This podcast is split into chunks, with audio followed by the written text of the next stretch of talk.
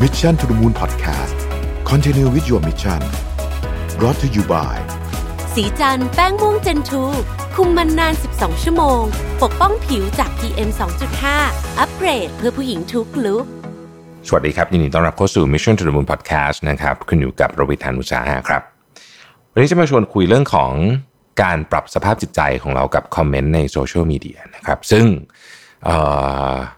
ผมเองก็ต้องบอกว่าไม่ได้เป็นเอ็กซ์เพิร์ทอะไรเรื่องนี้นะฮะแต่ว่าก็เอาประสบการณ์ส่วนตัวเนี่ยมาชวนคุยกันนะครับตอนนี้ไม่มีสคริปต์นะฮะอยากจะเล่าไปเรื่อยๆตามสิ่งที่รู้สึกแล้วกันนะฮะต้องบอกว่าเวลาเราทำคอนเทนต์เนี่ยนะครับพอดแคสต์นี่ก็เป็นคอนเทนต์ชนิดหนึ่งหรือว่าเราเขียนหนังสือนะฮะเราทำคลิปYouTube เราทำเขียนบทความอะไรอย่างเงี้ยนะครับต่างๆนานาเหล่านี้เนี่ยก็เป็นการทำคอนเทนต์ที่เวลาโพสต์ลงไปในโซเชียลมีเดียหนังสือไม่ได้โพสต์แต่ว่าอย่างอื่นเนาะเราโพสต์ลงไปในโซเชียลมีเดียเนี่ยนะครับก็เราก็จะมีสิ่งหนึ่งที่ตามมาก็คือคอมเมนต์ต่างๆนะครับซึ่งต้องบอกว่าก็เป็นฟังก์ชันหนึ่งที่ผมคิดว่าจริงๆมีประโยชน์ในโซเชียลมีเดียแต่ว่าหลายครั้งเนี่ยคอมเมนต์ก็ทำให้เราจิตตกได้เยอะเหมือนกันนะครับโดยเฉพาะถ้าเกิดเวลาเราโดนเรื่องหนักๆหรือที่จะเรียกว่าทัวลงก็ได้เนี่ยนะครับก็จะมีอยู่เนืองๆนะก็บางทีมันก็จะมีบางประเด็นที่ค่อนข้างล่อแหลมนะครับหรือว่าอาจจะมีการถกเถียงกันเยอะเนี่ยนะฮะก็จะมีโอกาสที่จะเจอทัวลงได้พอสมควรเหมือนกันส่วนตัวผมเองเนี่ยก็ทำคอนเทนต์มาก็หลายปีนะครับแต่เนื่องจากว่าคอนเทนต์ผมมันอาจจะไม่ได้หวือหวามากนะฮะก็ไม่ได้มีคอมเมนต์อะไรเยอะในช่วงแรกๆนะครับหลังๆก็เยอะขึ้นนะครับเราก็เริ่มมีคอมเมนต์ที่เราอ่านแล้วรู้สึกแบบขอใช้คำว่าจึกเลยกันรู้สึกแบบรู้สึกจิตตกอ่ะนะฮะก็เริ่มมีเหมือนกันนะครับความจริงข้อหนึ่งของคอมเมนต์ในโซเชียลมีเดียไม่ว่าจะเป็นแพลตฟอร์มไหนก็ตามเนี่ยก็คือว่าเรามักจะโฟกัสกับคอมเมนต์ลบมากกว่าคอมเมนต์บวกนะครับธรรมชาติของมนุษย์จะเป็นแบบนั้นแต่ว่าวันนี้จะพูดถึงทั้งสองอันเลยนะฮะเอาอันที่ยากก่อนแล้วกันนะก็คือคอมเมนต์ลบนะครับคอมเมนต์ลบเนี่ยมันก็มีหลายแบบนะครับลักษณะที่เขาแนะนำจริงๆคือเป็นฟีดแบ็กจริงๆเนี่ยอันนี้ก็บางทีฟังแล้วก็หรือว่าอ่านแล้วอาจจะรู้สึกเซ็งๆหน่อยนะบางทีก็ต้องยอมรับนะครับมันจะเซ็งๆนิดนึงตอนแรกแต่พอเรารู้สึกว่าเขาหวังดีนะเขาอยากให้เราปรับปรุงตรงนั้นตรงนี้เราก็จะรู้สึกโอเคนะครับก็จะใช้ได้แต่มันจะมีคอมเมนต์ที่เป็นคอมเมนต์ลักษณะที่อาจจะยกตัวอย่างนะครับเช่นแบบคิดได้แค่นี้เหรออะไรอย่างเงี้ยแต่แบบเขียนแรงกว่านี้นะด้วยภาษาที่แรงกว่านี้เนี่ยพวกนี้เนี่ยหรือว่าไม่เคยเรียนหนังสือมาเหรออะไรอย่างเงี้ยผมไม่เคยเจอคอมเมนต์ประเภทนั้นนะแบบว่าแบบเหมือนกับบอกว่าเราแบบทำนองว่าบอกว่าเราแบบไร้การศึกษาหรืออะไรแบบนี้เนี่ยนะซึ่งก็เวลาเราอ่านเราก็จะรู้สึกว่ามันก็จะจิตตกนิดนึงนะครับผมก็มีคำแนะนำเล็กน้อยซึ่งอันนี้เป็นประสบการณ์ส่วนตัวนะครับที่อยากจะเล่าให้ฟังต่อสำหรับท่านที่ทำคอนเทนต์นะครับอยู่บนโซเชียลมีเดียนะครับอันดับแรกเนี่ยต้องบอกก่อนว่าคนทั่วๆไปที่ทำคอนเทนต์อยู่บนโซเชียลมีเดียเนี่ยได้รับคอมเมนต์ก็ไม่ได้ดุเดือดมากถ้าเทียบกับเซเลบริตี้จริงๆเช่นดารานะครับถ้าเกิดเราเคยเข้าไปอ่านคอมเมนต์ที่เขามาคอมเมนต์ดาราบางทีซึ่งแบบเรื่องมันไม่มีอะไรเลยเนี่ยนะฮะโอ้โหแต่แบบโดนซะแบบสาดเสียเทเสียซึ่งผมก็คิดว่าคนเหล่านั้นเนี่ยเขาก็มีจิตใจที่เข้มแข็งพอสมควรนะฮะที่ถ้าเกิดว่าเขาเข้ามาอ่านนะฮะโอ้โหมันเป็นผมจิตตกมากเพราะฉะนั้นคอมเมนต์เราที่เราได้รับส่วนใหญ่ก็ไม่ได้เยอะมากเอาจริงๆถ้าเกิดเราเปรียบเทียบแบบนี้จะรู้สึกสบายใจขึ้นนิดนึงว่า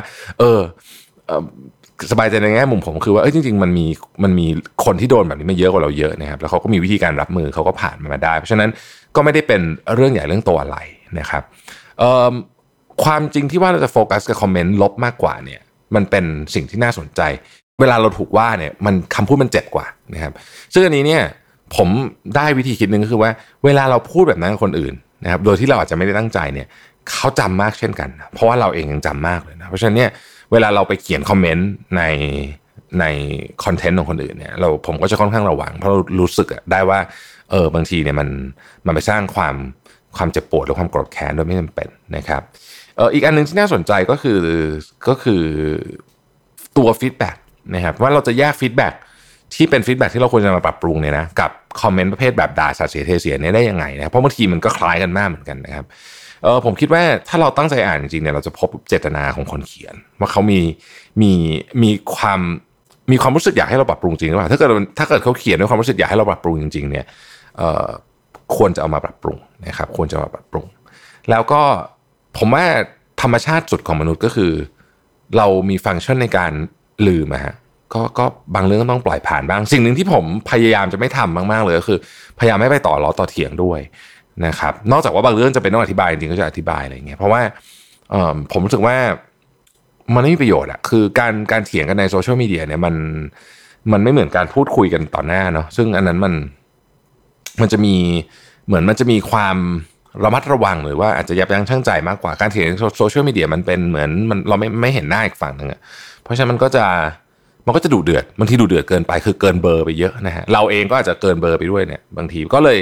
พยายามหลีกเลี่ยงโดยการไม่ไปตอบโต้นะครับช่วงหลังนี้ผมพยายามลดการใช้โซเชียลมีเดียลงพอสมควรนะผมก็เอาจริงหลังนี้ไม่ค่อยได้เล่น Twitter ละนะฮะเพราะว่ารู้สึกมันอาจจะสปีดสูงไปนิดนึงสำหรับผมนะฮะแล้วก็อยู่กับ Facebook ก็พยายามอยู่น้อยลงนะครับใช้เวลาอยากจะอ่านเรื่องอะไรที่แบบค่อนข้างจะspecific จริงๆนะหรือว่าอยากจะติดตามเรื่องอะไรบางเรื่องบางเพจที่ผมติดตามผมก็จะเข้าไปดูอยู่เป็นประจำแต่ว่าก็พยายามเล่นน้อยลงนะครับไปดูไอ้ tracker ในมือถือเนี่ยก็เพราะที่เราเล่นโซเชียลมีเดียน้อยลงเหมือนกันในยุคช่วงหลังนี้นะครับก็รู้สึกจริงๆนะก็ค่อนข้างจะจิตใจปลอดโปร่งมากขึ้นแต่ด้วยหน้าที่การงานเนี่ยก็ไม่สามารถที่จะแบบโอ้โหเลิกเล่นไปได้เลยอะไรเงี้ยนะครับเพราะว่ายังไงมันก็ต้องติดตามนะ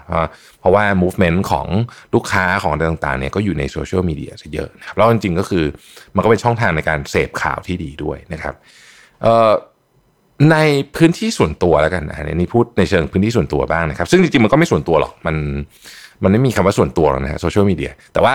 Facebook ของเรานะครับ News Feed ของเราเนี่ยอันเนี้ยเราสามารถควบคุมได้เพราะว่าอย่างหน้าที่เป็น Facebook ส่วนตัวของผมเนี่ยก็คือเป็น private account นะมันไม่ได้เป็นแบบมันไม่ได้เป็นเพจไม่เป็นไรเพราะฉะนั้นเราก็จะพยายามควบคุมอะไรที่มันดูเกินไปนะครับใครที่ดูเจตนาไม่ดีจนเกินไปเนี่ยเราก็เอาจริงก็บล็อกบ้างอะไรบ้างนะไม่ต้องซีเรียสมากนะเขามีปุ่มบล็อกมาให้เพื่อการนี้แหละนะฮะช่วยได้หลังๆเนี่ยผมไม่ต่อล้อต่อเถียงนะในโดยเฉพาะในเพจ Facebook ส่วนตัวเนี่ยผมก็ใครมาอะไรก็ถ้ามันหนักหนาสาหัสจริงๆเนี่ยผมก็บล็อกแค่นั้นเองนะแล้วก็รู้สึกว่ามันก็โอเคก็มีความต่างคนต่างอยู่เพราะจริงๆเราอย่าไปเสียเวลานะกับเรื่องพวกนี้เยอะนะครับเรามีโลกจริงๆที่เราต้องรับผิดชอบอีกเยอะนะครับคอมเมนต์บวกนะคอมเมนต์บวกก็ควรจะได้รับการดูแลเหมือนกันนะครับคือคอมเมนต์บวกเนี่ยต้องบอกก่อนว่าบางทีได้เยอะๆเนี่ยมันเหลิงคำว่าดูแลของผมเนี่ยคือต้องระวังเหลิงนะครับเพราะถ้าเหลิงปุ๊บเนี่ยหลังจากนั้นเนี่ยเราจะทำเรียกว่าเราจะทำงานได้แย่ลงเมื่อไหร่เรารู้สึกว่าเราเก่งนะงานเราจะแย่ลงนะฮะค่อนข้างจะทันทีเลยนะครับผมเป็นแบบนั้นนะฮะเมื่อไหร่ช่วงไหนรู้สึกโอ้ยช่วงนี้แบบเราทำแบบเขียนงานก็ดีอะไรก็ดีเนี่ยงานเขียนจะห่วยลงเดี๋ยวนั้นเลยแบบต่อหน้าต่อตาเลยนะฮะเพราะฉะนั้นความรู้สึกที่เรารู้สึกว่าเราต้องพัฒนาตัวเองตลอดเวลาเนี่ยต้องรักษาอันนี้ไว้ซึ่งคอมเมนต์บวกในบางทีมันก็ทำให้เราเหลิงได้เหมือนกันต้องระวังนะครับโดยรวมก็ไม่ได้มีจริงๆวันนี้อาจจะรู้สึกอยากเล่าเรื่องนี้นะครับแต่ว่าโดยตัวเนื้อหาเองมันผมว่าคนทั่วๆไปก็เข้าใจอยู่แล้วแหละว่าจะต้องจัดการยังไงนะแต่ว่าบางทีเวลาเจอจริงๆเนี่ยมันก็อดไม่ได้นะที่จะรู้สึกดาวรู้สึกแบบเสียใจนะฮะบ้างนะครับแต่ก็รีบจัดการความรู้สึกนั้นนะครับหวังว่าจะเป็นประโยชน์นะกับคนที่เป็นคนทำคอนเทนต์ต่างๆนานาที่เจอเรื่องพวกนี้อยู่ตลอดเวลานะครับก่อนจบเนี่ยอยากจะฝากแนะนำรายการใหม่นิดหนึ่งของ Mission to the Moon นะครับซึ่งตอนนี้เนี่ยกำลังจะอัด EP ที่1นะครับคือผมคุยกับพี่ปิ๊กกับพี่ปิ๊กก็คุยกับอาจารย์นพดลนะครับก็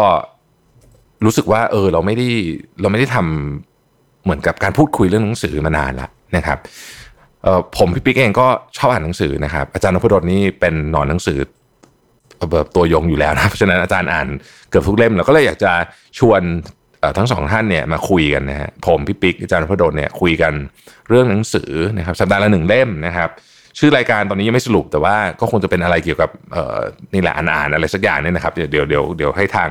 ทีมงานช่วยนิดนึงนะฮะชื่อรายการเป็นของที่คิดยากที่สุดนะฮะก็ทุกสัปดาห์เราจะมาเจอกันนะครับแล้วก็ พูดคุยกันเรื่องหนังสือแบบสบายๆว่าอ่านเล่มนี้แล้วเป็นยังไงบ้างอาจจะเป็นหนังสือตั้งแต่หนังสือธุรกิจหนังสือ how to หนังสือnon fiction ต่างๆไปจนถึงนิยายแล้วก็ถ้าเล่มไหนรู้สึกว่ามันถูกจริตทั้ง3คน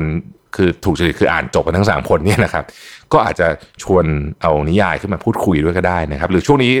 ผมเชื่อว่าหลายท่านอินนะหนังสือประวัติศาสตร์นะฮะช่วงนี้กำลังฮิตมากนะขายดีมากหนังสือประวัติศาสตร์ช่วงนี้นะครับก็รอติดตามนะครับฝากติดตามด้วยรู้สึกว่าบางทีเนี่ยการได้มีกันบ้านนะฮะที่จะต้องมาเจอกันสัปดาห์ละ1ครั้งเพื่อจะพูดคุยเรื่องหนังสือนี่ดีเหมือนกันนะบางทีบางครั้งให้ผมตั้งใจอ่านมากขึ้นนะบางทีแบบเดี๋ยวนี้บางทีผมก็อ่านแบบไม่ค่อยเก็บรายละเอียดเท่าไหร่นะซึ่งไม่ดีนะครับเพราะว่าแบบเดี๋ยวนี้เหนื่อยอ่ะก็เลยคิดขึ้นมาว่าเรามีรายการนี้ก็ดีเหมือนกันจะได้ช่วยกันมานั่งพูดคุยกันนะครับก็หวังว่าจะสนุกนะครับวันนี้ก็ประมาณนี้นะครับเราพบกันใหม่พรุ่งนี้นะครับสวัสดีครับ Mission to the Moon Podcast Continue with your mission Presented by สีจันทร์แป้งม่วงเจนทู